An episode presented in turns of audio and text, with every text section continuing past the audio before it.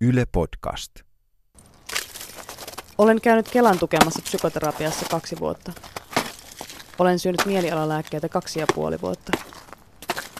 Alan olla siinä kunnossa, että haaveiden lääkkeiden lopettamisesta, sillä se kai määrittelisi itselleni sen paranemisen lopullisuuden. Paraneminen.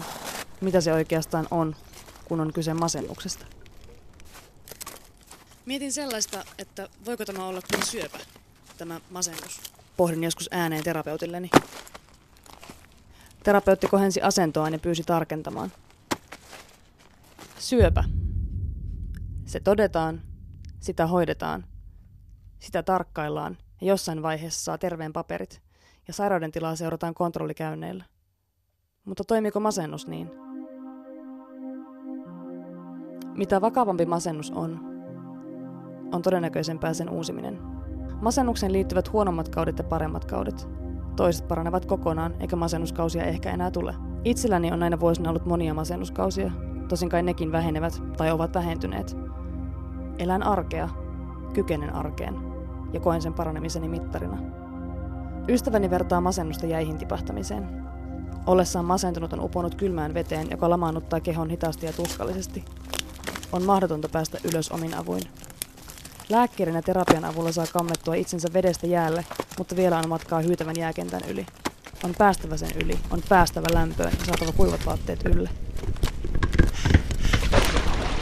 Kuinka moni meistä kykenee tuohon matkaan jäältä lämpimään? Ja mitä se lämpimään pääseminen on? Olen kai jossain puolivälissä.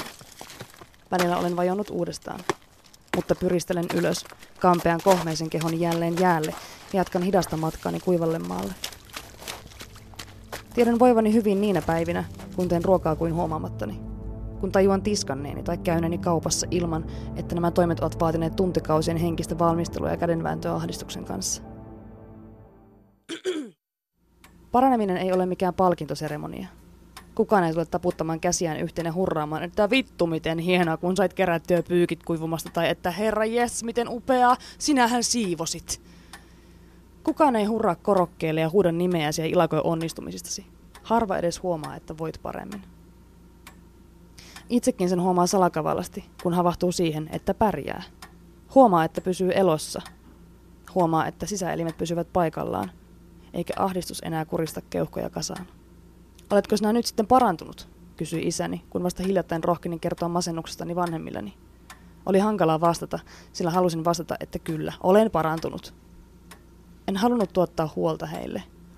Yritin kehittää jotakin poliitikkomaisen ympäripyörän diplomaattista vastausta. No, nyt minä voin paremmin, tyydyin sanomaan.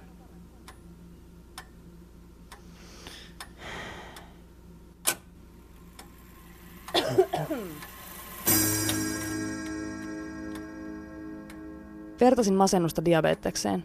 Diabetekseen, sillä samoin kuin masennus, se vaatii kantajaltaan käsityskykyä siitä, mitä kykenee kantamaan. Jatkuvaa tietoisuutta omasta kestokyvystä. Samaan tapaan kuin diabeteksen kanssa, masennuksenkin kanssa pystyy elämään, kun etsii asioiden tasapainon. Ei kuormita liikaa, mutta sopivasti. Henkinen tasapaino löytyy jossakin kohtaa, mutta kuten sokeritasapainonkin, senkin voi ylittää. Silloin voi käydä huonommin. Jonakin synkkänä syysiltana purin ahdistustani ystävälleni, jolla on sama diagnoosi kuin itselläni. Tulevaisuus ahdisti ja kerroin pelkääväni, ettei sitä paljon puhuttua normaaliutta koskaan saavuta. Mutta Anni, meidän ei auta muu kuin elää päivä kerrallaan. Keskittyä vain siihen yhteen päivään ja elää sitä. Muuta keinoa selviytymiseen meillä ei ole, sanoi ystäväni, katsoi silmiin, minua itketti. Minä olen jo jäätiköllä.